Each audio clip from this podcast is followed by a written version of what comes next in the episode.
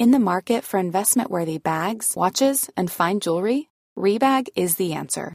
Rebag is a luxury resale platform where each piece is carefully inspected by experts to ensure quality and authenticity. Use Rebag to buy and sell finds from the world's top brands, including Louis Vuitton, Chanel, and Cartier. Head to Rebag.com to get 5% off your first purchase with code REBAGNEW. Shop today at Rebag.com. That's R E B A G.com. And use promo code REBAGNEW for 5% off your first purchase. Hey, I'm Ryan Reynolds. At Mint Mobile, we like to do the opposite of what Big Wireless does. They charge you a lot, we charge you a little. So naturally, when they announced they'd be raising their prices due to inflation, we decided to deflate our prices due to not hating you.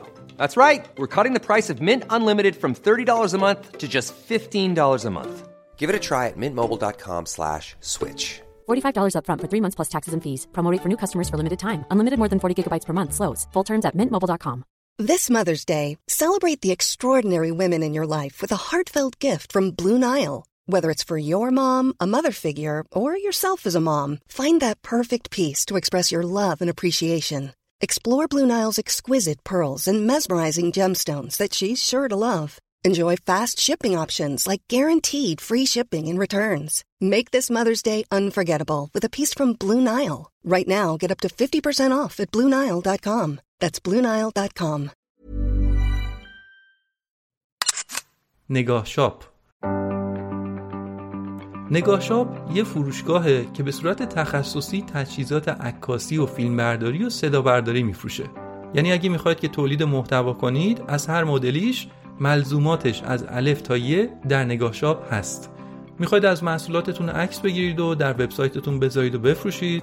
می‌خواید ویدیو درست کنید و توی یوتیوب بذارید. می‌خواید از آسمان کویر در شب عکس بگیرید ولی نمی‌دونید باید از چه دوربین و تجهیزاتی استفاده کنید. به نگاه شاپ زنگ بزنید و ازشون مشاوره رایگان بگیرید. بیشتر پرسنل نگاه شاپ خودشون عکاس هستن یا حتی در دانشگاه عکاسی و هنر خوندن. برای همین می‌تونن بهتون کمک کنن که مناسب ترین وسیله رو بخرید. بعد هم بهتون کاتالوگ میدن که چطور با این وسایل محتوا تولید کنید. می‌تونید حضوری یا آنلاین خرید کنید و هر جای ایران که باشید سفارشتون رو پستی تحویل بگیرید. ضمنا وبسایت و صفحه اینستاگرام نگاه شاپ رو دنبال کنید. اونجا کلی مطلب و ویدئوی آموزشی جالب در مورد عکاسی و فیلمبرداری هست. نگاه شاپ.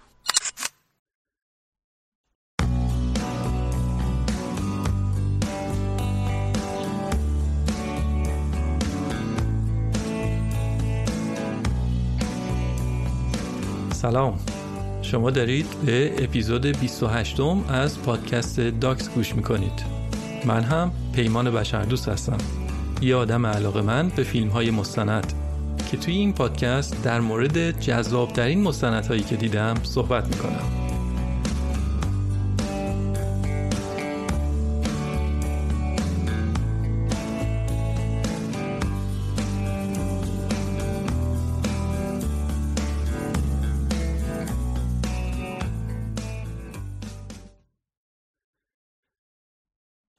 پناهجو پناهنده بیجا شده همه ای ما با این کلمات آشنا هستیم و کم و بیش هم در این خصوص داستانهایی رو شنیدیم که معمولا هم البته تلخ و غمانگیزن.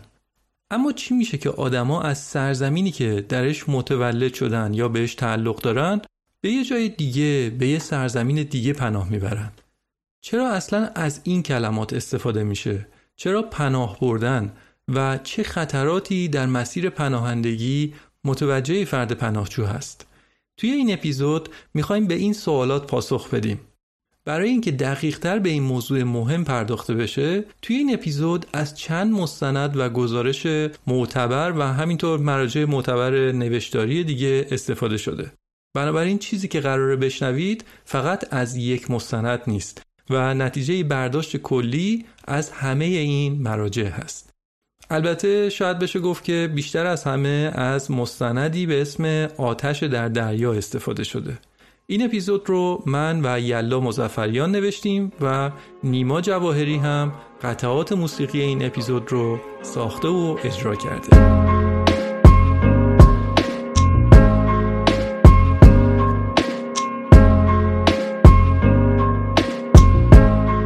خب برگردیم به سوال هایی که تر کردیم. اگه به کلمات پناهجو و پناهنده دقت کنیم و بخوایم ریشه اصلی انتخابشون رو بررسی کنیم می‌بینیم که چقدر دقیق و درست به کار گرفته شدن. در واقع وقتی آدما با یه شرایط خیلی ترسناک و به طور استثنایی پر از نگرانی روبرو میشن که در برابر اون شرایط دیگه توان مقاومت و موندن ندارن ناگزیر به دنبال پناه و آرامش میگردن. داریم راجع به شرایط خیلی اضطراری حرف می‌زنیم. ها شرایطیه که انگار دیگه مسئله مرگ و زندگی در میون باشه. یعنی دیگه راهی وجود نداره و تنها گزینه موجود رفتنه. حالا به هر قیمتی. اما چطور میشه که آدما از وطن خودشون میگذرن و به جای دیگه پناه می‌برن؟ پاسخ این سوال یک کلم است ترس. ترس از کشته شدن ترس از شکنجه ترس از آزار و اذیت و تبعیض و مواردی از این دست. که البته اینا باز خودشون علت اصلی نیستن. علت اصلی بروز همچین مسائلی می‌تونه ناشی از شرایطی باشه مثل جنگ مثل قحطی و گرسنگی و حتی تغییرات اقلیمی. همینجا یه نکته قابل توجه اینه که این موضوعاتی که گفتم یعنی جنگ، گرسنگی، تبعیض و تغییرات اقلیمی ناشی از عملکرد خود اون فرد پناهجو نیست. بلکه بیشتر به خاطر نحوه عملکرد دولت هاست دولت ها و حکومت ها هستن که مدیریت امور یک کشور رو به عهده دارن. یعنی مسئولیت این رو دارن که در جامعه آرامش و آسایش برقرار کنند امکانات و خدمات مناسب برای مردمشون تامین کنن. معمولا در نتیجه عملکرد نامناسب اونهاست که انسانها دچار حس ناامنی و ناامیدی میشن. احساس واموندگی و ترس می‌کنن و دست آخرم جونشون رو می‌ذارن کف دستشون و به امید نجات از وضعی که توش گیر افتادن از وطن خودشون به سایر کشورها پناه می‌برن آماری که آژانس پناهندگان سازمان ملل میده میگه که در سالهای گذشته بیشترین تعداد پناهنده ها از کشورهای سوریه، افغانستان، سودان، کنگو، میانمار و ونزوئلا بوده.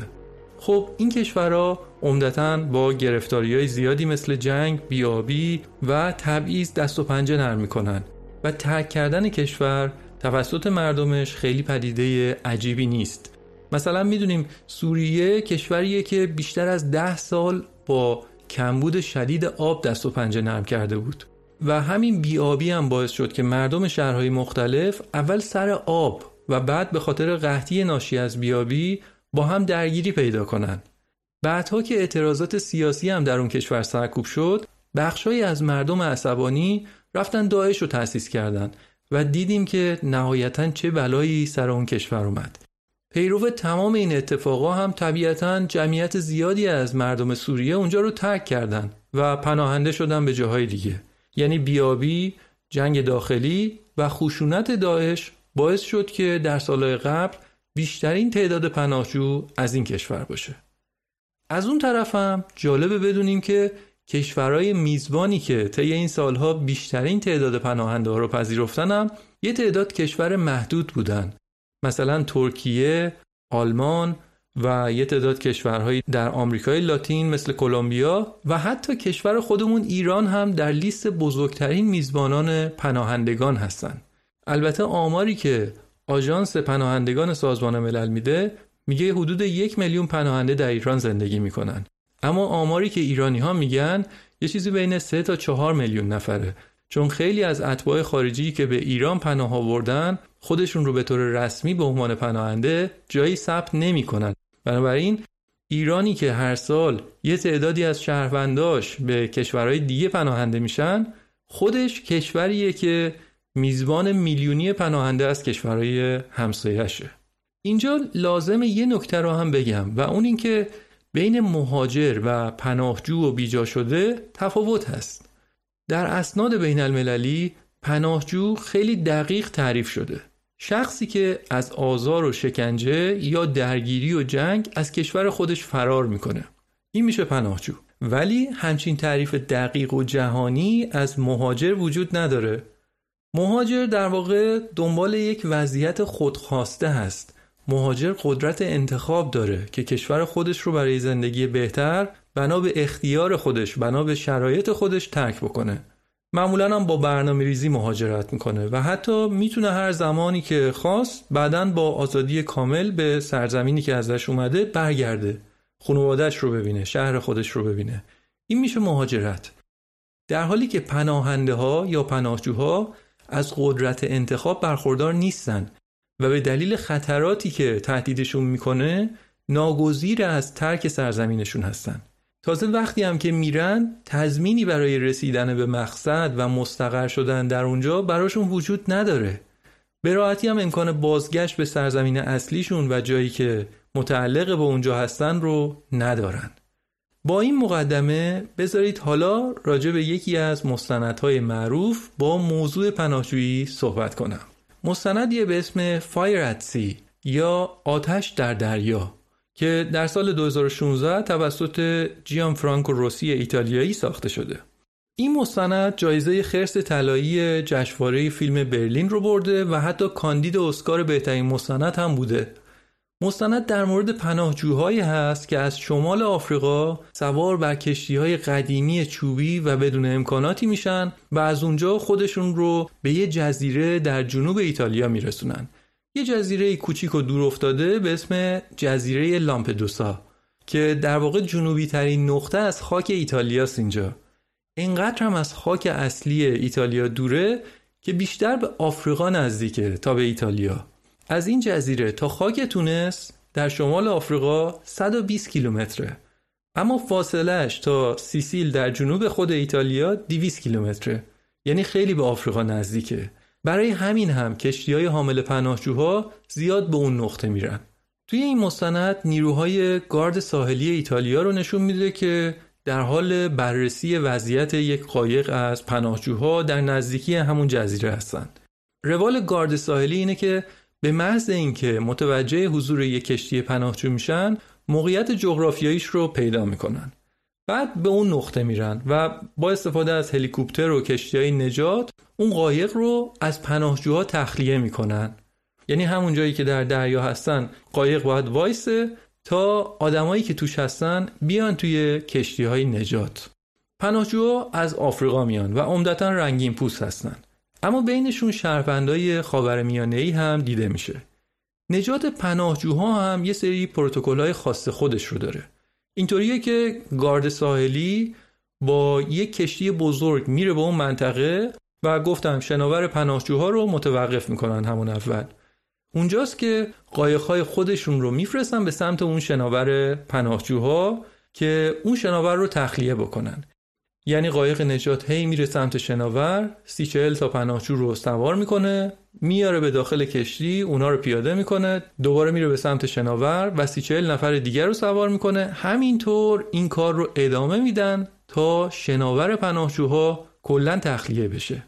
اما یک قاعده برای اولویت بندی هم وجود داره.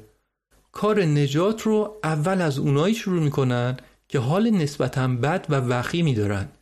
شرایطشون خاصه مثلا زنای باردار یا بچه ها و بعدا میرن سراغ آدمای دیگه. بعد به محض اینکه پناهجوها به کشتی نجات می‌رسن دونه دونه باید معاینه بشن. چون خیلی هاشون واقعا در یک قدمی مرگ هستن. اصلا حال و روز مساعدی ندارن. بعضیاشون نفساشون بالا نمیاد و بیهوشن. تیم پزشکی هم در همچین وضعیتی خیلی سخت مشغول به کمک رسوندن میشن. این رو هم بگم که خیلی از پرسنل این کشتی های نجات های داوطلب هستند یا اعضای گروه های خیریه هستند و از کشورهای مختلف اروپایی اومدن و در اون نقطه دوردست تا بتونن به هم نوعانشون کمک بکنن.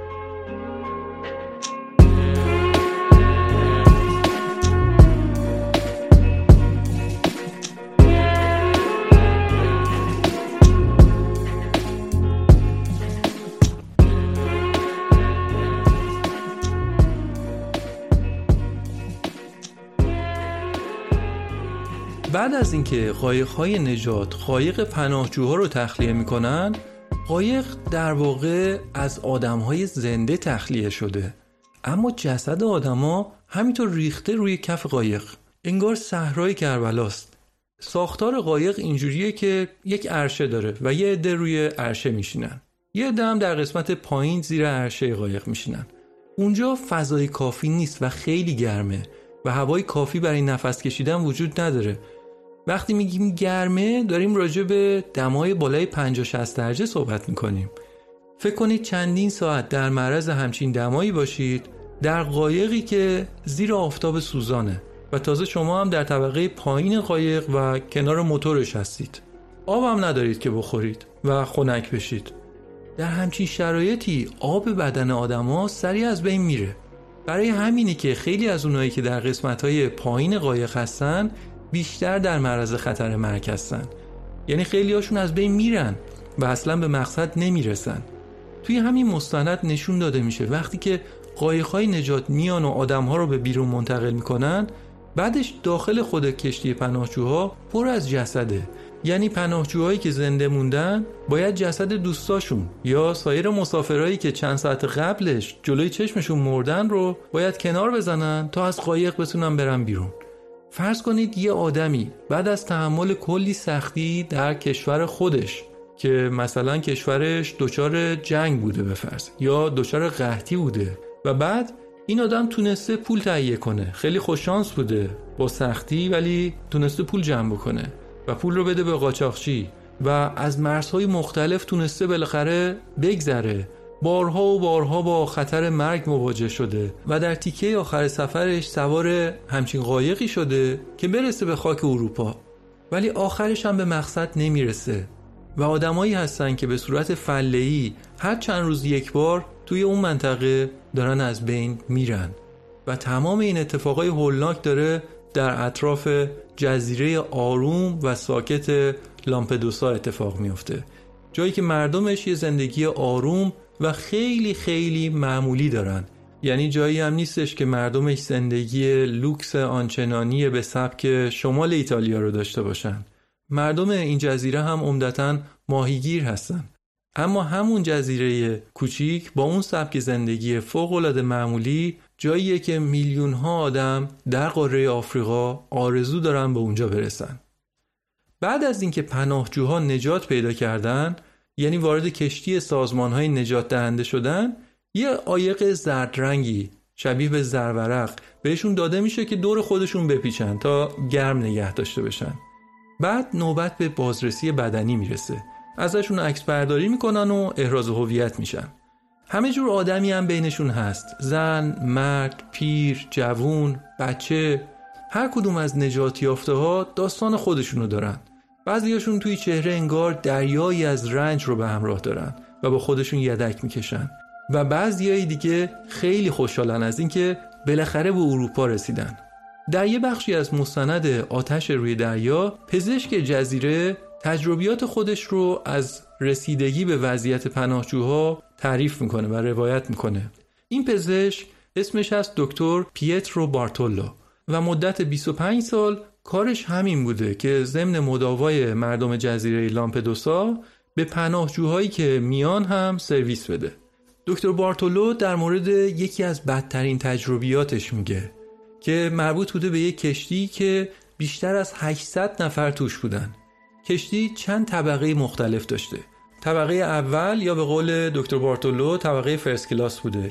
پناهجوهایی که پول بیشتری داشتن 1500 دلار داده بودن تا اونجا بشینن. اونا در طول مسیر می‌تونستن که هوای بهتری رو داشته باشن. حتما از اینکه در اون دخمه کنار موتور باشن وضعشون بهتر بود.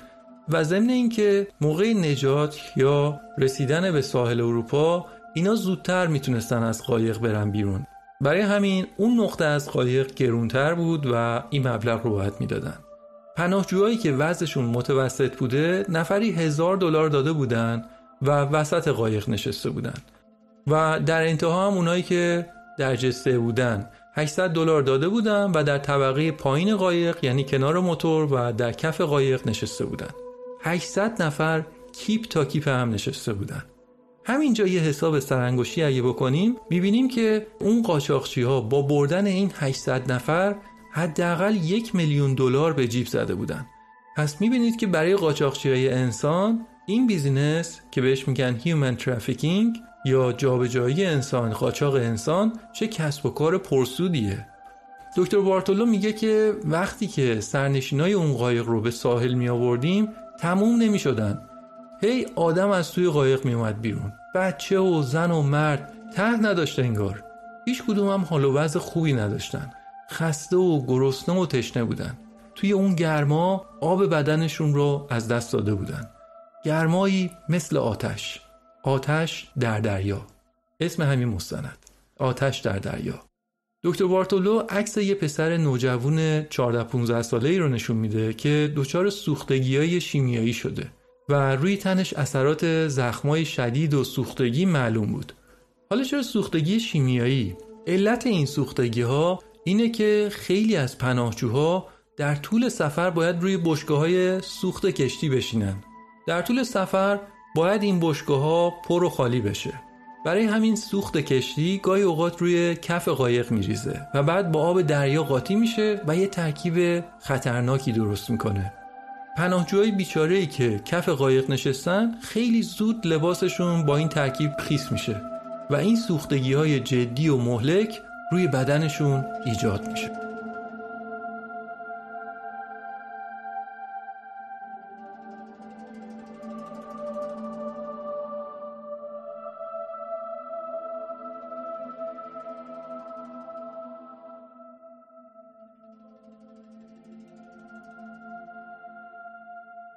در یکی از صحنه های مستند آتش در دریا پزشک ساکن جزیره یعنی دکتر بارتولو در حال معاینه کردن یک زن پناهجو هست که دو قلو بار داره. دکتر بارتولو میگه که کمک کردن وظیفه انسانیشه. با این حال خیلی اوقات در حین کارش اتفاقات وحشتناکی میفته مثل دیدن مرگ پناهجوها و همینطور دیدن اجساد بچه ها یا یه وقتایی در موقعیت خیلی بدی قرار می‌گیره که ذاتا از انجام اون کارا تنفر داره اما به عنوان یه پزشک باید اونا رو انجام بده. مثلا اینکه گاهی اوقات برای احراز هویت از پناهجوهایی که مردن مجبوری که از جسدشون نمونه برداری بکنه و این باعث میشه که خیلی اوقات چپها کابوس ببینه. دکتر در مورد تجربیات گذشتهش میگه از اتفاقای ناگواری که پیش اومده زنهای بارداری که همزمان که قایق پناهجوها در حال غرق شدن بوده اونا در حال زایمان بودن و داشتن بچهشون رو به دنیا می آوردن و در حالی که هنوز بند نافی که بین مادر و نوزاد هست قطع نشده هر دو از این دنیا میرن. در این شرایط دکتر بارتولو و همکاراش باید اونا رو بذارن توی تابوت. چه سرنوشت عجیبی. نوزادی که هنوز فرصت نکرده اولین نفسهاش رو توی این دنیا بکشه در یه همچین شرایطی میمیره. من یادم چند سال پیش روزی که فرزند شاهزاده ویلیام که میشه نتیجه ملکه الیزابت دوم به دنیا آمده بود داشتم اخبار رو می‌دیدم. خبر اول بیشتر رسانه ها مربوط به تولد نوزاد سلطنتی بود. یعنی نوزادی که فقط چون در این خانواده به دنیا آمده احتمالا چند دهه دیگه میشه پادشاه بریتانیا. بریتانیا کشور مهمیه این بچه هم که خب قراره بشه پادشاهش. این خبر اول. این از این. خبر سوم یا چهارم همون روز می‌دونید چی بود؟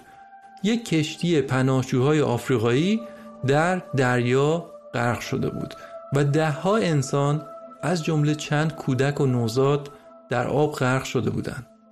یه بچه ای در یه خانواده به دنیا میاد و میشه مهمترین نوزاد دنیا در اون روز و ده ها نوزاد دیگه در همون روز از دنیا میرن و اهمیت چندانی برای بیشتر آدما نداره. دنیا گاهی اوقات اصلا عادلانه نیست. بگذاریم پناهجوهایی که نجات پیدا می‌کنن تا چند روز توی شوک هستن. با توجه به چیزهایی که دیدن حال روز نرمالی ندارن. یکی از نجات یافته ها یه پسر جوون اهل کشور نیجر هست. این پسر داستان خودش رو در یه جایی از مستند با یه حالت شبیه به دکلمه یا شبیه به رپ روایت می‌کرد. کنارش هم چند نفر از دوستاش بودن که اونا هم با یک ریتمای خاصی شعرهای خودشون رو میخوندن و ابراز احساسات می‌کردن. یه حال و هوای خاصی اصلا بینشون در جریان بود. ظاهرا هم بیشترشون اهل همون کشور نیجر بودن. نیجر یک کشور آفریقایی هست که در جنوب لیبی هست. این جوون اهل نیجر اینطوری میگه. میگه که این شهادت منه بیانیه منه. ما دیگه بیشتر از این در نیجر نمی‌تونستیم بمونیم. اونجا بمباران بود.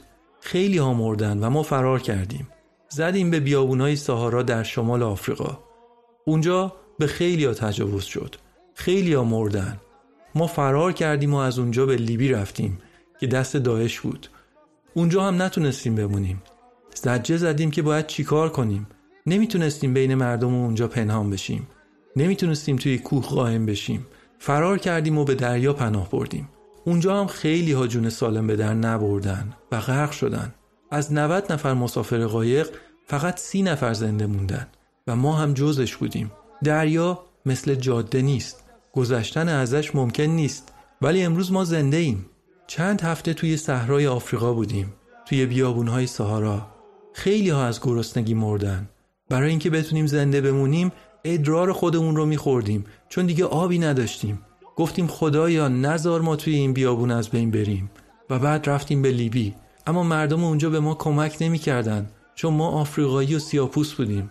اونا ما رو به زندان انداختن. خیلی ها یه سال زندان افتادن. خیلی ها 6 سال زندان افتادن. بعضی ها توی زندان مردن. توی زندان ما رو می‌زدن. بهمون غذا نمی‌دادن. ولی ما از زندان فرار کردیم. باید زنده میموندیم. ما نباید توی زندانهای لیبی و توی دریا میمردیم. زندگی خطر کردنه. ما باید خطر می‌کردیم. و امروز اینجاییم. خدا نجاتمون داد. جوون نیجری چشماشو بسته بود و توی حالت شبیه به خلصه همینطور می‌گفت و می‌گفت. تمام داستان زندگیش و چرا دست به این کار زده چه اتفاقهایی براش افتاده رو می‌گفت و دوستاشم باهاش دم می‌گرفتن و حرفاشو تکرار می‌کردن و ابراز احساسات می‌کردن. اما پناهجوهایی که مثل این جوون اهل نیجر نجات پیدا کردن و به خاک اروپا رسیدن به کمپای پناهجویی منتقل میشن تا کم کم توی یک کشور اروپایی ساکن بشن. خب این از مستند آتش روی دریا. جالبه بدونید که دکتر بارتولو همون پزشک ساکن جزیره بعد از این فیلم به شهرت رسید و بعدش به سیاست رو آورد. اول نماینده پارلمان ایتالیا شد و الان هم نماینده پارلمان اروپاست. تا در اونجا از تجربیاتش در زمینه پناهندگان استفاده بشه.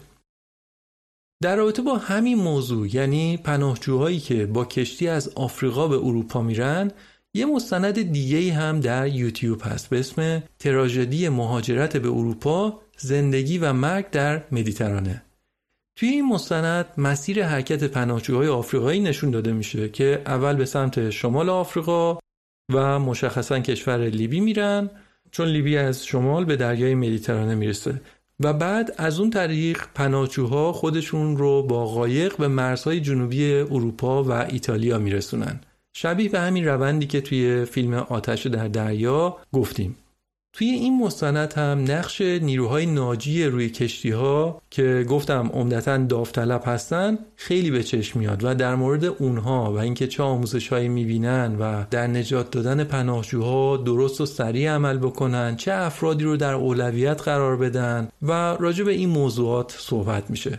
چون گفتم خیلی از پناهجوها به خاطر گرسنگی و تشنگی بلند مدتی که در اون سفرشون دارن بدنشون به شدت ضعیف شده و بعضی از پناهجوها هم هستن که شنا هم بلد نیستن. اما دل به دریا زدن. بنابراین با این شرایط یکی از اولین کارهایی که ناجی ها یا همین اعضای گروه های نجات باید انجام بدن توضیح جلیقه های نجات به همه پناهجوهاست که اگر یکیشون صحفن افتاد توی آب غرق نشن. بین گروه های ناجی پزشک و اعضای صلیب سرخ هستند که بلافاصله بعد از نجات این پناهجوها اونا رو معاینه می‌کنن. خصوصا می‌دونید بحرانی ترین زمان نجات پناهجوها کی هست؟ همون وقتیه که پناهجوها دارن از شناور خودشون میان و به داخل قایق نجات منتقل میشن. چون اون موقع همه عجله دارن. از سفر خسته شدن تشنه هستن گشنه هستن بدنشون ضعیفه وحشت زده هستن. بعضی ها میفتن توی آب و می‌خوان هرچه زودتر خلاصه سوار کشتی های نجات بشن. و اینجاست که عملیات نجات سختتر و چالشیتر میشه.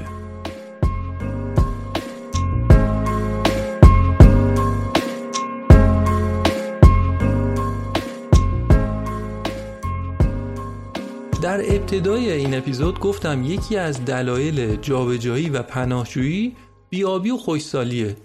مستندی هست به اسم Climate Refugees که میشه پناهندگان آب و هوایی یا پناهندگان اقلیمی این مستند هم مستند خوبیه و امتیاز 7 ممیز 3 از 10 رو در IMDb گرفته و در سال 2010 هم ساخته شده. توی اون مستند در مورد تاثیرات گرم شدن کره زمین، تغییرات اقلیمی و همینطور پناهندگی به عنوان یکی از پیامداش صحبت میشه. در واقع توی اون مستند نشون داده میشه که پناهندگی اقلیمی یه وضعیت خاصه و شاید یه جورایی با حالتهای دیگه پناهندگی تفاوت داشته باشه. یعنی اینکه سایر انواع پناهندگی اینجوریه که یک نقطه خاصی درگیر یک مسئله ای میشه درگیر یک جنگی میشه. اما تغییرات اقلیمی طوریه که می‌تونه دامنه خیلی گسترده ای داشته باشه. و می‌تونه انقدر فراگیر باشه که چند کشور یا یک قاره رو یا چند قاره رو در بر بگیره. و دیگه عملا شاید مقصدی برای پناه بردن یه عده‌ای به جای دیگه ای باقی نمونه و همه آدما درگیر بشن. این تصور اصلا دور از ذهن نیست و خیلی از کارشناسا هم در موردش دارن هشدار میدن. می‌دونیم که خیلی از کشورها رودخونه زیاد دارن یا توسط آب دریا احاطه شدن یا در کنار اقیانوس هستن. مثلا کشور مالدیو رو در نظر بگیرید که یه مجمع الجزایره و دور تا دورش آبه. اندونزی همینطور یا بنگلادش که در مجاورت اقیانوسه همینطور. بعضی از این کشورها می‌تونن خیلی در معرض خطر باشن چون با بالا اومدن آب دریاها یا رودخونه ها و اقیانوس های اطرافشون به سرعت این کشورها زیر آب میرن و امکان داره که کلا کشورشون نابود بشه. راجب گلوبال وارمینگ یا پدیده گرمایش زمین حتما شنیدید دیگه. در نتیجه گرمتر شدن دمای کره زمین یخچالهای قطبی به مرور آب میشن و اون آب سرازیر میشه به سایر اقیانوسها. در نتیجه ما شاهد یک روند بالا رفتن آب دریاها هستیم. احتمالا شنیدید که میگن مثلا شهر زیبای ونیز در حال غرق شدنه. چون هم ساختموناش دارن نشست می‌کنن توی آب و همین که سطح آب دریا داره میاد بالا که خب واقعا ناراحت کننده است این میراث جهانی اگه بخواد زیر آب بره. اما در یک جایی مثل بنگلادش این مسئله می‌تونه خیلی فاجعه بارتر باشه. اگه در کشور بنگلادش ارتفاع آب دریا یک متر بیاد بالا که این اتفاقیه که پیش بینی میشه تا چند دهه دیگه رخ بده. اون وقت تقریبا نصف زمینای کشاورزی بنگلادش از بین میره. خب یعنی چی از بین میره؟ این یعنی گرسنگی ده ها میلیون نفر. بنگلادش یک کشوریه با جمعیت دو برابر ایران. 160 میلیون نفر هستند. گرسنگی نصف بنگلادش یعنی سرازیر شدن ده میلیون آواره به کشورهای دیگه. تازه در نظر بگیرید که بنگلادشی ها مسلمون هستند و هر دو تا کشور همسایه بنگلادش یعنی هند و میانمار سابقه خوبی راجع به برخورد با مسلمونا ندارن. حتما در مورد خانم سانگچی یا نسلکشی مسلمونا در میانمار شنیدید دیگه. اونا مسلمونای خود میانمار رو هم دارن از بین می‌برن و مجبور می‌کنن که از میانمار برن بنگلادش. چه برسه به اینکه بنگلادشی ها یه روزی بخوام برن میانمار. اصلا اجازه نمیدن. هند رو هم که خب در جریان هستید. در نتیجه زیر آب رفتن بخشی از یه همچین کشوری و گرسنگی میلیون ها نفر از ساکنان این کشور می‌تونه تبدیل به یک فاجعه انسانی بشه. غیر از بحث بالا آمدن آب دریا مسئله طوفان ها و سیل های عجیب غریبی که به خاطر پدیده تغییرات اقلیمی به وجود میاد هم خودش مسئله بزرگیه. یعنی سیل هایی در کشور را میافته بنیان برافکن. سیل های بی سابقه ای که خونه ها رو با خودش برده آدم ها رو با خودش برده. توی این مستند با یه خانم بنگلادشی جوونی مصاحبه میشه که تعریف می‌کنه که یک روزی نوزادش توی بغلش بوده و توی سیل گیر کرده بوده و شدت جریان آب انقدر زیاد بوده که بچه رو با خودش برده و دیگه هم پیدا نکرده اون بچه رو. خب اگه روند همینطور ادامه پیدا کنه و مردم اون کشورهی بخوان سیل های عجیب غریبتری رو بخوان. تجربه بکنن طبیعیه که آدما تمایل پیدا می‌کنن که از اون منطقه کوچ کنن. بشر در طول تاریخ همین کار رو کرده همیشه. دیده یه منطقه براش امنیت نداره رفته کوچ کرده به یه منطقه دیگه و تمدنش رو در یه نقطه دیگه ای ساخته. حالا قبلا مرزهای سیاسی به این شکل وجود نداشته اما الان نمیشه از مرزها به این راحتی عبور کرد. یکی از کشورهایی که درگیر مسئله تغییرات اقلیمی و پناهجوهای اقلیمیه کشور چاد هست. چاد یک کشور محصور در خشکیه یعنی به دریا راه نداره. در شمال آفریقا و در همسایگی لیبی و سودانه. در این کشور هم بیابی باعث شده که کشاورزی از بین بره که اون هم باعث کمبود غذا و گرسنگی شده. وقتی هم که منابعی مثل آب و غذا کمه بین مردم جنگ میشه. اون میگه آب این منطقه مال منه این یکی میگه گندم مال منه. بعدم بحث مرگ و زندگی دیگه شوخی هم نیست. از یه جاهایی هم اسلحه پیدا می‌کنن با هم میجنگن. بنابراین با این کلکسیون جنگ و فقر و بدبختی که این کشور داره تعجبی نداره که یکی از کشورهای پناهنده فرست آفریقا به سمت اروپا هستش. این از چاد. باز در همون شمال آفریقا بریم سراغ همسایش سودان. سودان کشوریه که توش جنگهای داخلی و قبیله‌ای خیلی اتفاق افتاده. چرا؟ هم اختلافات نژادی دارن بین خودشون هم اختلافات مذهبی دارن. آب و هوای خشک و منابع محدود هم که مزید بر علت شده. شبیه به کشور همسایهشون همون چاد. خب همه این دلایل کافیه تا سیل پناهنده از این کشور هم به جاهای دیگه دنیا راه بیفته. و حتی بعضی ها معتقدن که جنگ های داخلی بر سر مسائل اقلیمی اصلا از دارفور در همین سودان آغاز شده. گفتم تغییرات اقلیمی هم مثل جنگ می‌تونه منجر به گرسنگی و جابجایی مردم بشه. و بدتر اینکه امکان داره که یک سرزمین به خاطر تغییرات اقلیمی کلا از بین بره. مثلا زیر آب بره یا تبدیل به بیابون بشه کاملا و بالکل امکان سکونت رو از دست بده در این حالت دیگه اثری از تاریخ و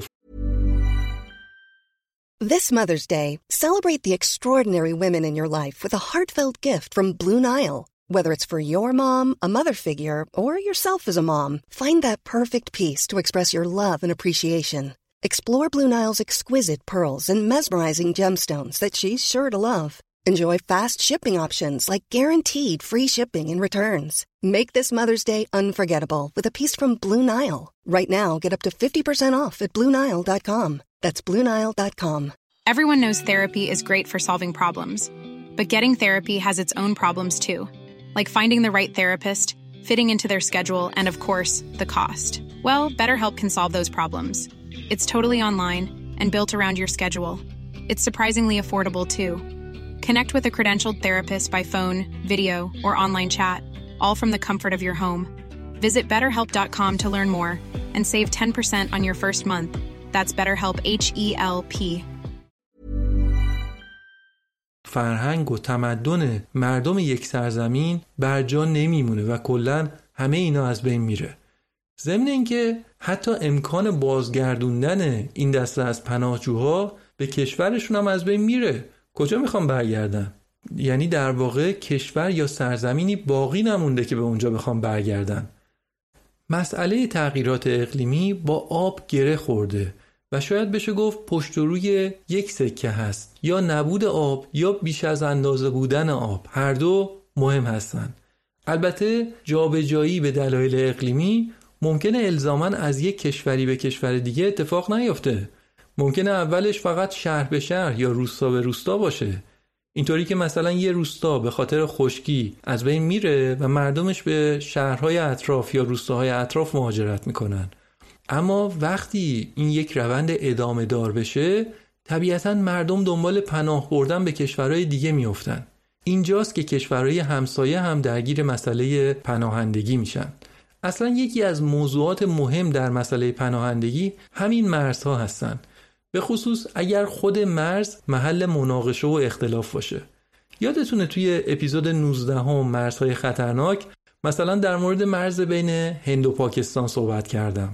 مرزهایی هستن که محل مناقشه هستند و دولت‌های دو طرف خیلی به تحرکات مرزی حساسند. حالا فرض کنید یه عده پناهجو مثلا به خاطر کمابی بخوان از یک همچین مرزی به صورت پنهانی عبور کنند. خودش می‌تونه این تبدیل به یک چالش منطقه‌ای بشه.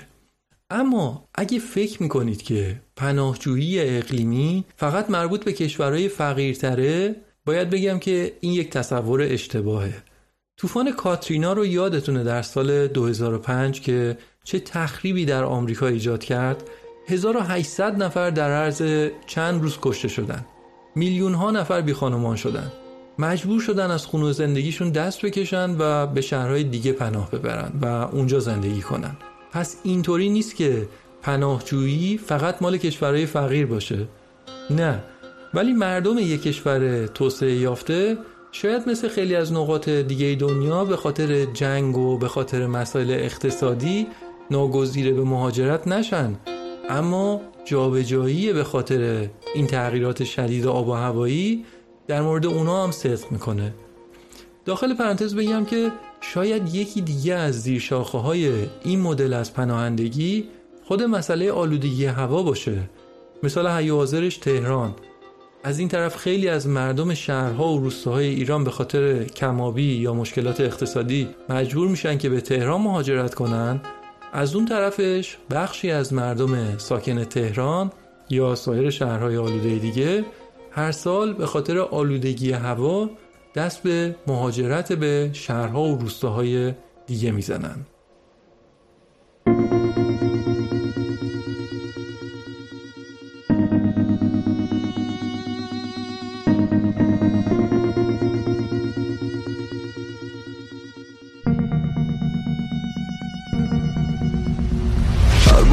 تنهایی شدم.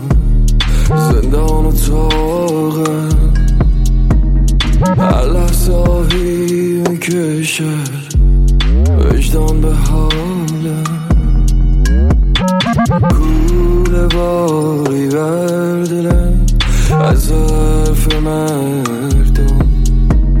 همچنان آه می‌کشم. نام خدایه از اینجا رانده از آنجا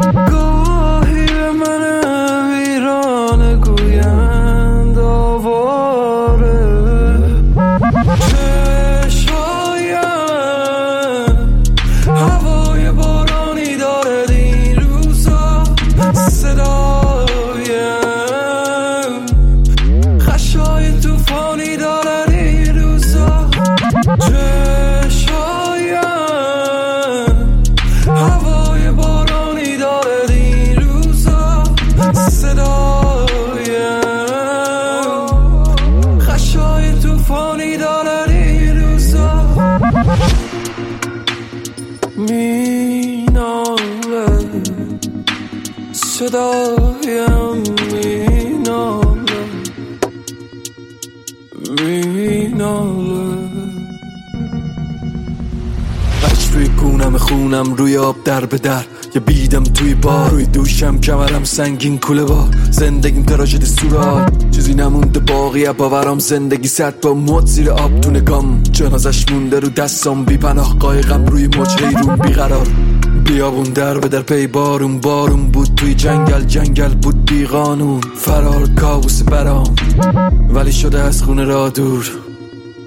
تا اینجا زنده ایم خدا بوده بام خدا بوده 只剩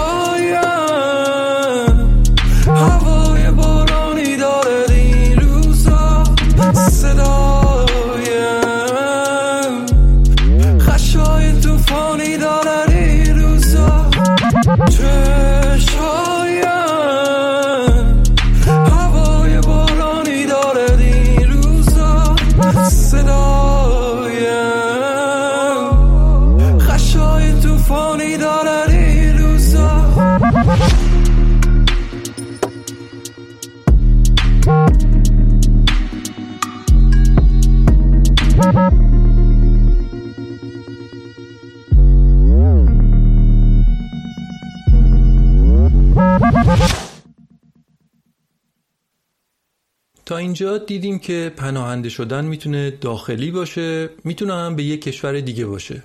می‌تونه ناشی از جنگ، فقر یا تغییرات اقلیمی باشه.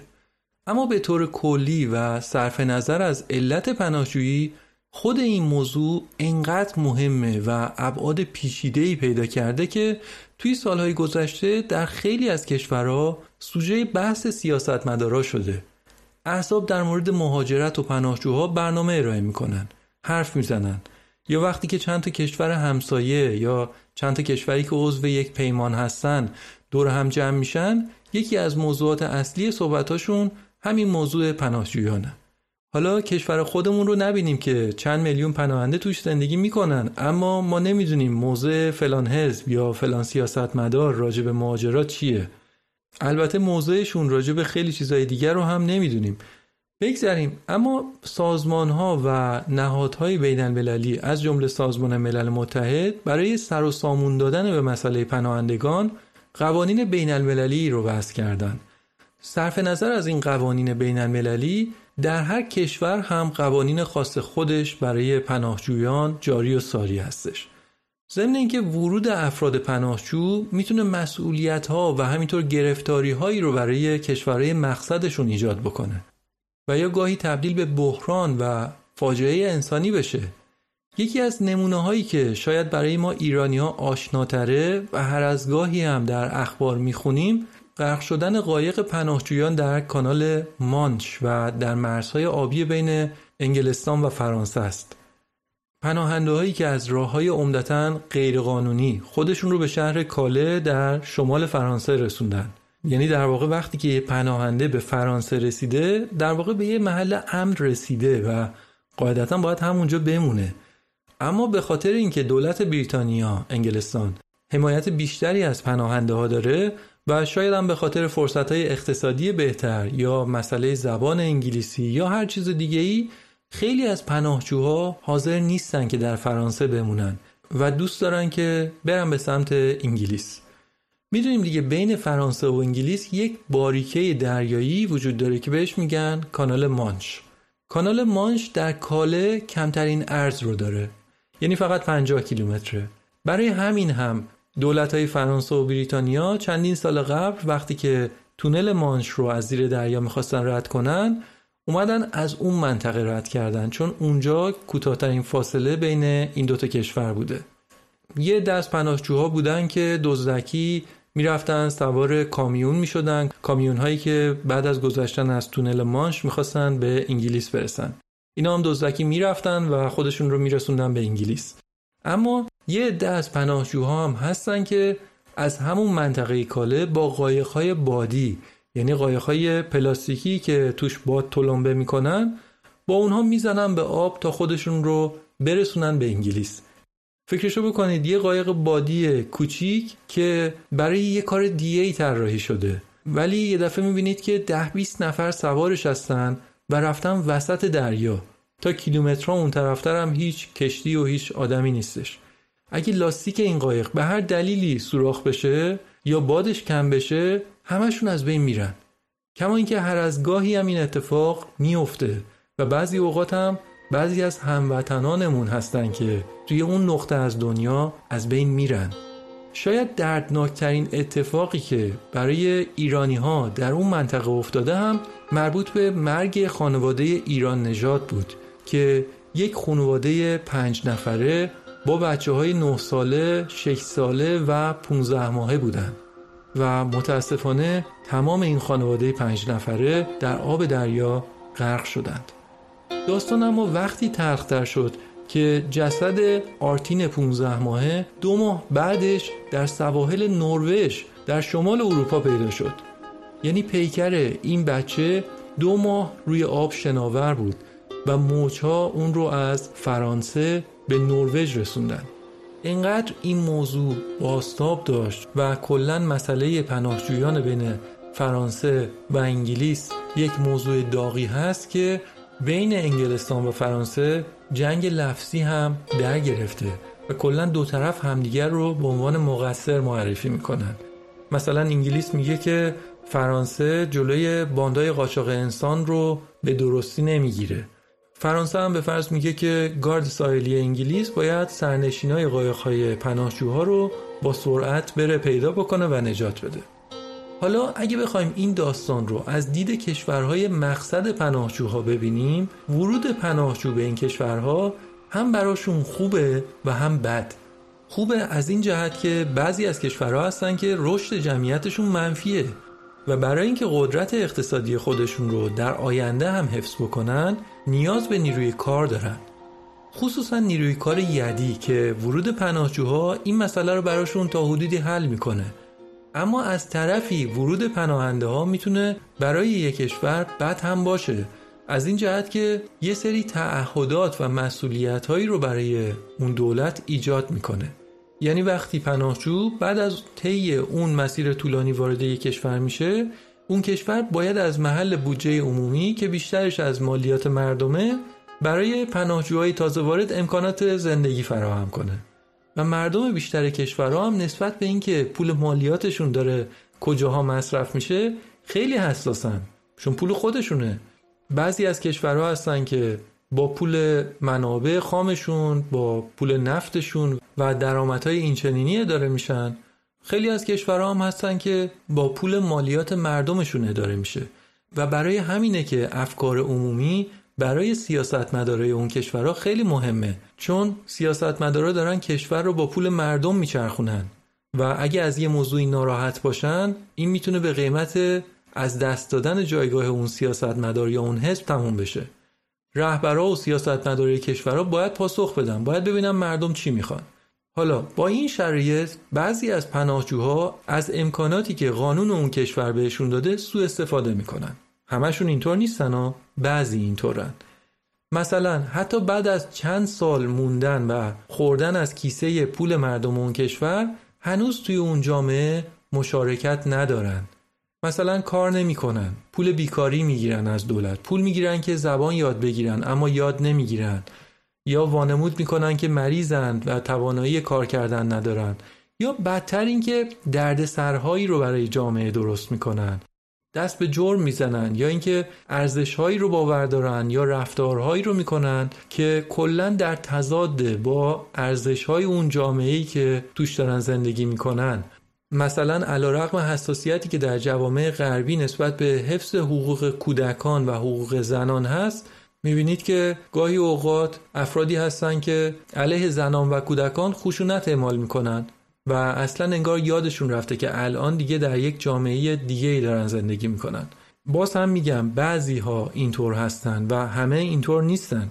ولی یه وقتایی هستش که حتی یه ده از آدم ها اینطورن. اما جامعه میزبان این مسئله رو از چشم همه پناهجوها می‌بینه یا حتی از چشم همه خارجی ها می‌بینه. بنابراین بخشی از مردم اون کشورها مخالف پذیرش پناهنده ها میشن و میگن چرا ما باید پولمون رو صرف ورود آدمهایی کنیم که با ما انقدر متفاوتن؟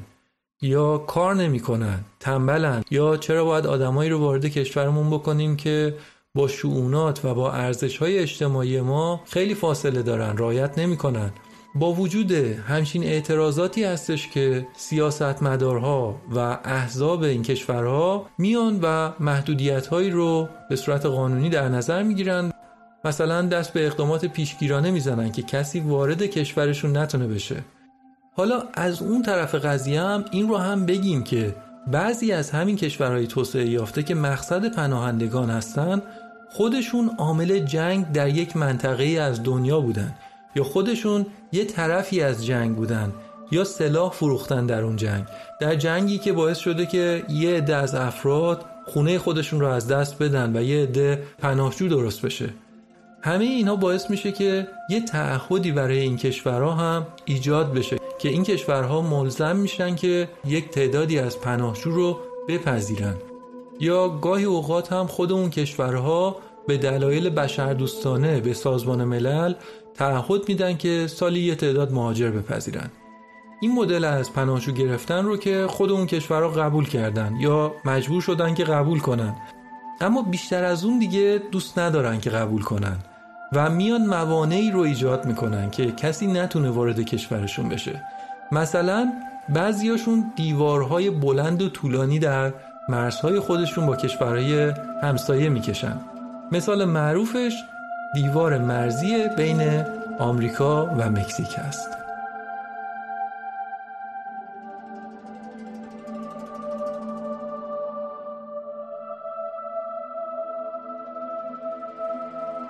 آمریکا و مکزیک بیشتر از سه هزار کیلومتر مرز مشترک دارند. خیلی از مکزیکی ها و همینطور شهروندای کشورهای آمریکای مرکزی و آمریکای لاتین سودای کار و زندگی در آمریکا رو دارن و می‌خوان که از فقر شدیدی که باهاش دست و پنجه نرم می‌کنن در بیان و برن دنبال رویای آمریکایی. نسبتا هم که به این کشور یعنی ایالات متحده نزدیک هستن.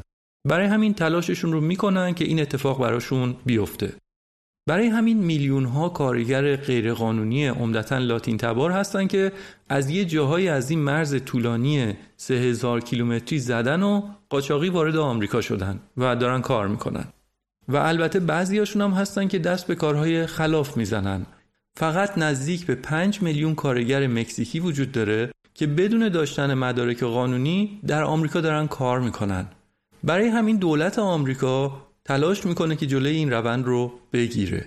یکی از معروفترین برنامه های دولت آمریکا در زمان ریاست جمهوری دونالد ترامپ همین برنامه جنجالی کشیدن دیوار در این مرز طولانی بود. یادتونه چقدر سر صدا کرد؟ صدای فعالان حقوق بشری رو در آورد که به قول نجیب بارور شاعر افغانستانی هر کجا مرز کشیدند شما پل بزنید. اما خب افاقه نکرد و البته خب غیر از اعتراض فعالان حقوق بشری این برنامه باعث تنش با مکزیک هم شد. حتی توی سیاست داخلی آمریکا هم بین دو حزب اصلی درگیری ایجاد شد و ترامپ بارها و بارها تهدید کرده بود که اگه بودجه ساخت این دیوار تامین نشه دولت رو تعطیل می‌کنه. اما به حال در طول دوره ریاست جمهوریش بخشهایی از این مرز رو تونست دیوار بکشه. اما دوره قدرتش قد نداد تا تمام این مرز طولانی رو دیوار بکشه. یکی دیگه از محدودیت های قانونی که در زمان ریاست جمهوری ترامپ برای جلوگیری از ورود بیرویه پناهجوها را افتاد برنامه ای بود به اسم در مکزیک بمان. یا ریمینی مکسیکو هدف این برنامه این بود که صرفا افرادی که پرونده های فعال برای مهاجرت دارند باید در خاک آمریکا باشند. اما باقی متقاضی ها که البته تعدادشون هم کم نبود باید در خاک مکزیک و بیرون از آمریکا میموندن تا سر فرصت و به تدریج به درخواستشون در دادگاه رسیدگی بشه. اما این پناهجوهایی که از آمریکای لاتین و آمریکای مرکزی میان چطور خودشون رو به ایالات متحده میرسونن؟ در یک گزارشی که شبکه PBS سال 2020 ساخته پناهجوهایی رو نشون میده که از نقاط مختلف جهان از جمله حتی آسیا و آفریقا خودشون رو به آمریکای جنوبی رسوندن و از منطقه مرزی جنگلی و خطرناکی که بین کلمبیا و پاناما هست دارن میگذرن. تا برن به سمت شمال به مکزیک خودشون رو برسونن و بعد برسن به ایالات متحده یا کانادا این پناهجوها بخش عمده مسیر حرکت در این مناطق جنگلی رو باید با پای پیاده طی بکنن. در یه جایی از این گزارش با یه نفر پناهجوی پاکستانی مصاحبه کوتاهی میشه و میگه که به خاطر حجوم طالبان در اون نقطه از پاکستان مجبور به ترک کشور شده. یا یک نفر پناهجوی اهل کامرون که آفریقایی بود هم اونجا حضور داشت که آسیب دیده بود یک کتفش هم در رفته بود و به خاطر همینم از گروه خودش عقب مونده بود اونم می‌گفت که دلیل ترک کشورم اینه که اونجا در کامرون جنگ داخلیه و یعنی در کشور خودم میموندم و این خطرات رو تحمل نمی‌کردم. در بخشهایی از این گزارش با قاچاقچی ها هم صحبت میشه که البته تصاویرشون رو اصلا نشون نمیدن چون به محض شناسایی طبیعیه که مورد تعقیب قرار می‌گیرن. خود این قاچاقچی ها میگن که اینقدر این مسیر سخت و طولانیه که خیلی از پناهجوها وسط راه خسته و ناامید میشن بیخیال ادامه این مسیر میشن. حتی بعضیاشون به خودشون آسیب می‌زنن که زودتر بمیرن. ببینید چقدر ناامید میشن. یعنی با امید رسیدن به یک زندگی خوب این همه خطرات رو از کشور خودشون تحمل کردن. تا رسیدن به اون نقطه اما دیگه طاقتشون تموم میشه و می‌خوان که همونجا به زندگی خودشون خاتمه بدن. بین دسته های پناهجو چندین زن باردار و بچه کوچیک هم وجود داره. فرض کنید زنهای باردار که شرایط عادی ندارن هم باید همین مسیر وحشتناک رو با پای پیاده حرکت کنن. یا توی یه سکانسی یه زنی هست که نوزادش در آغوششه. بچه در حال شیر خوردنه و همزمان هم مادر در یک مسیر سخت و سنگلاخی در حال حرکت هستش. همینجا این رو بگم که بر اساس آماری که آژانس پناهندگان ملل متحد ارائه کرده نزدیک به 35 میلیون کودک بیجا شده یا آواره در دنیا وجود دارند و تازه هر سال هم چیزی بیشتر از 300 هزار کودک در وضعیت پناهندگی متولد میشن. این آمار هم شامل کودک های پناهجویی هستش که همراه والدینشون دنبال یه جای امن و آروم میگردن و هم شامل بچه هاییه که شاید چند نسله که بیجا شدن از نسلهای قبلیشون بیجا شده هستن. مثلا بچههایی که در اردوگاه های فلسطینی در اردن یا لبنان به دنیا میان. اونا چند نسله که در اردوگاه های موقتی دارن زندگی می‌کنن. خب برگردیم به مسیر قاچاق انسان با آمریکا. در اون مسیر خطرناک غذا کمه. به خاطر رطوبت و سرمایی که تو جنگل هست نمیشه آتیش روشن کرد. پلیس مرزی هر لحظه در کمینه و ممکنه سر برسه. شوخی هم ندارن و می‌تونن به این آدما شلیک بکنن. پناهجوها یه جاهایی از مسیر رو باید از رودخونه رد بشن. یه وقتایی هم به خاطر بارندگی انقدر حجم آب رودخونه بالاست که امکان عبور از رودخونه وجود نداره. بالاخره اونقدر اونها راه میرن و راه میرن تا به قایقی می‌رسن که اونها رو به مقصدشون نزدیک می‌کنه. حالا فرض کنید پناهجوهایی که بعد از دشواری های زیاد خودشون رو به مرزهای کشور مقصدشون رسوندن. تازه باید در یک جایی مستقر بشن و اونجا هم یه مکانی مثل هتل با امکانات استاندارد که نیست کمپ پناهجوهاست که موندن و گذروندن زندگی در اونجا اصلا کار ساده ای نیست و خودش می‌تونه آسیب های جدی رو به هم سلامت جسمی و هم سلامت روحی پناهجوها وارد بکنه. چقدر دعوا و قتل و درگیری بین آدم ها در همین کمپ ها رخ میده. چقدر به زنها یا به کودکان تجاوز میشه. امکانات بهداشتی که دیگه بماند. به خاطر شرایط نامناسب بهداشتی انواع باکتری ها و ویروس ها در این کمپ ها پراکنده میشن و خیلی از ساکنین این کمپ ها از جمله بچه ها درگیر میشن. فرقی هم نداره اردوگاه پناهندگان در یک جزیره در یونان باشه یا در پاپوها گینه نو در نزدیکی استرالیا باشه و یا یک اردوگاهی در نزدیکی مرز مکزیک و آمریکا باشه. دل کندن از کشور و خانواده و خطرات رو به جون خریدن و آواره شدن در یک کشور غریبه یک طرف سختی ها و فشارهای این مدلی داخل کمپ پناهجوها هم یک طرف.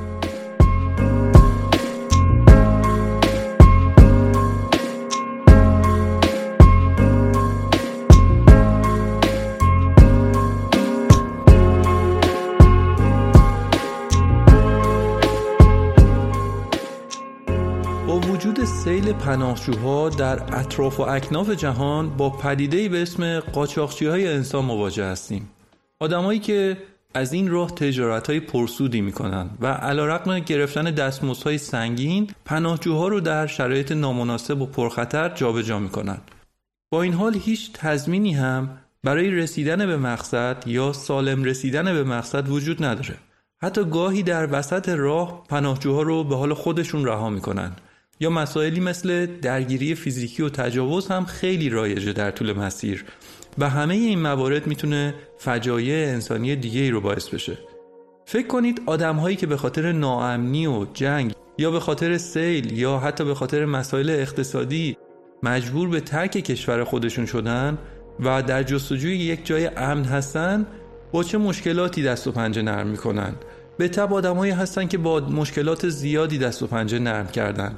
اون وقت آدمایی پیدا میشن که از این موقعیت اونها سوء استفاده می‌کنن و پول اینها رو میدزدن یا آزار و اذیتشون می‌کنن. واقعا دیگه نهایت رزالت می‌تونه باشه. حالا تصور کنید یک شهروند بریتانیایی یا آلمانی که از زندگی در کشور خودش راضی نیست. حالا به هر دلیلی حتی شاید از آب و هوای کشور خودش راضی نباشه. چی کار می‌کنه؟ آیا میره یه قاچاقبر پیدا کنه که اون رو به استرالیا ببره مثلا؟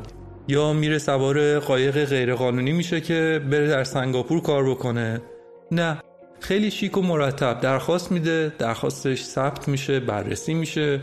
بعد این آدم سوار هواپیما میشه و میره به اون کشورها. یک بریتانیایی صرفا به خاطر اینکه در یک خانواده بریتانیایی به دنیا آمده و اهل اون کشوره این اجازه رو داره که به طور قانونی در چندین کشور زندگی بکنه. این مسئله فقط هم محدود به بریتانیایی نیست. شما و خیلی از کشورهای دیگه مثل آلمان و خیلی از کشورهای اروپایی دیگه هم هستن که شهروندانشون این امکان رو دارن که راحت بتونن در کشورهای دیگه برن و زندگی بکنن. و شما اگه نگاهی به آمار میزان مهاجرت شهروندان کشورهایی مثل انگلیس، آلمان و بعضی از کشورهای اروپایی دیگه بکنید می‌بینید که میلیون ها نفر از شهروندان این کشورها هستن که در جاهای دیگه دنیا دارن زندگی می‌کنن دارن اونجاها کار می‌کنن. مثلا عده زیادی میلیون ها بریتانیایی هستن که در استرالیا در سنگاپور در هنگ کنگ و در کشورهای دیگه دنیا در آفریقا دارن کار می‌کنن دارن زندگی می‌کنن. همینطور آلمانی ها هلندی ها نروژی ها و شهروندان کشورهای دیگه. اما وقتی که از این کشورها به جاهای دیگه دنیا مهاجرت میشه می‌بینید که روال کاملا یک روال متفاوتیه. اونها آزادانه و با راحتی میرن در اون کشورها مستقر میشن. معمولا با یک احترام زیادی اونجا مواجه میشن. معمولا پستای بالایی رو می‌گیرن. و در واقع وقتی که از این تیپ از کشورها به جاهای دیگه مهاجرت میشه به اون آدما میگن اکسپت به اون آدما میگن مهاجرت نیروی نخبه مهاجرت نیروی کار خبره. ولی وقتی که از کشورهای دیگه ای که با مرگ دارن دست و پنجه نرم می‌کنن یا با بحرانهای جدی دارن دست و پنجه نرم می‌کنن اون آدم ها با سختی زیاد خودشون رو باید به کشورهای مقصدشون برسونن. آیا برسن آیا نرسن آیا درخواستشون قبول بشه آیا نشه. و در نهایت هم اسمشون هست پناهجو یا در بهترین حالت اسمشون هست مهاجر یعنی یک خارجی که از یک کشور توسعه نیافته خودش رو رسونده به یک کشور توسعه یافته و در اونجا مستقر شده. پس می‌بینیم که تفاوت خیلی زیادی بین این دو نوع از مهاجرت یا این دو نوع از جابجایی وجود داره که یک واقعیت تلخه.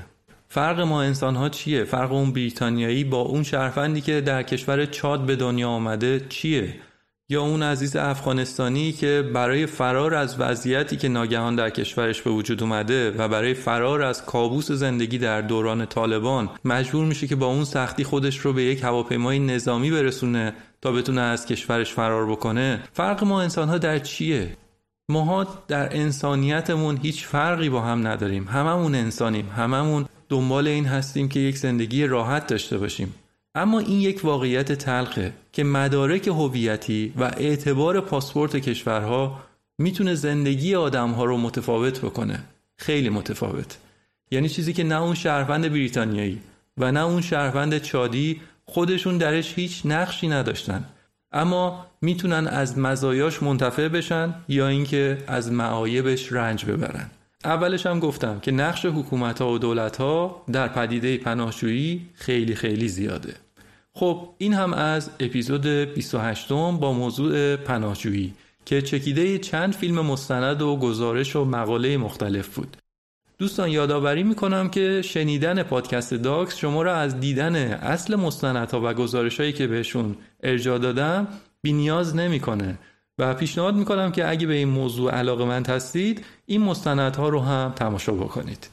حتما می‌دونید که این پادکست رو میشه هم از اپلیکیشن های پادکست گیر بشنوید و هم از کانال تلگرام پادکست داکس. برای همین اگه خواستید از پادکست داکس حمایت کنید یا از یک اپیزودی خوشتون اومده و می‌خواید که به دوستانتون هم معرفی کنید می‌تونید لینک پادکست رو برای اونها بفرستید یا لینک اون اپیزود رو در توییتر یا فیسبوک با بقیه به اشتراک بذارید. یا مثلا فایل اون اپیزود رو از کانال تلگرام پادکست به گروه دوستانتون فوروارد بکنید و کمک کنید که این صحبت ها بیشتر و بیشتر شنیده بشه. ممنون از شما ممنون از یلا مزفریان که در نوشتن این اپیزود همراهی کرد. از نیمای عزیز هم ممنونم بابت قطعات موسیقی که برای این اپیزود ساخت و به زیبایی اجرا کرد. نیما آهنگساز و خواننده هنرمندیه. الان در سه اپیزوده که با من همکاری می‌کنه و به طور اختصاصی برای پادکست داکس آهنگ می‌سازه. هر اپیزود بسته به موضوعی که داریم موسیقی متن می‌سازه موسیقی با کلام می‌سازه و با صدای خودش هم اجرا می‌کنه.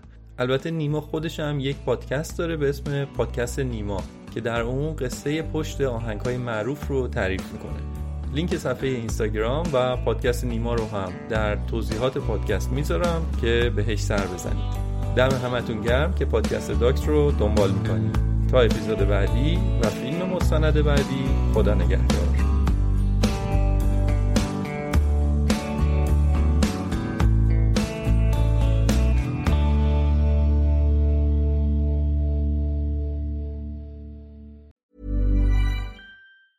Hey, it's Paige DeSorbo from Giggly Squad. High quality fashion without the price tag. Say hello to Quince. I'm snagging high-end essentials like cozy cashmere sweaters, sleek leather jackets, fine jewelry, and so much more. With Quince being 50 to 80% less than similar brands. And they partner with factories that prioritize safe, ethical, and responsible manufacturing. I love that. Luxury quality within reach. Go to quince.com slash style to get free shipping and 365 day returns on your next order. Quince.com slash style. Planning for your next trip? Elevate your travel style with Quince. Quince has all the jet setting essentials you'll want for your next getaway, like European linen, premium luggage options, buttery soft Italian leather bags, and so much more. And is all priced at 50 to 80% less than similar brands. Plus, Quince only works with factories that use safe and ethical manufacturing practices. Pack your bags with high-quality essentials you'll be wearing for vacations to come with Quince. Go to quince.com/pack for free shipping and 365-day returns. Imagine the softest sheets you've ever felt. Now imagine them getting even softer over time. That's what you'll feel with Bowl and Branch's organic cotton sheets. In a recent customer survey, 96% replied that Bowl and Branch sheets get softer with every wash. Start getting your best night's sleep in these sheets that get softer and softer for years to come. Try their sheets with a 30-night guarantee. Plus, get 15% off your first order at bowlandbranch.com. Code BUTTERY. Exclusions apply. See site for details.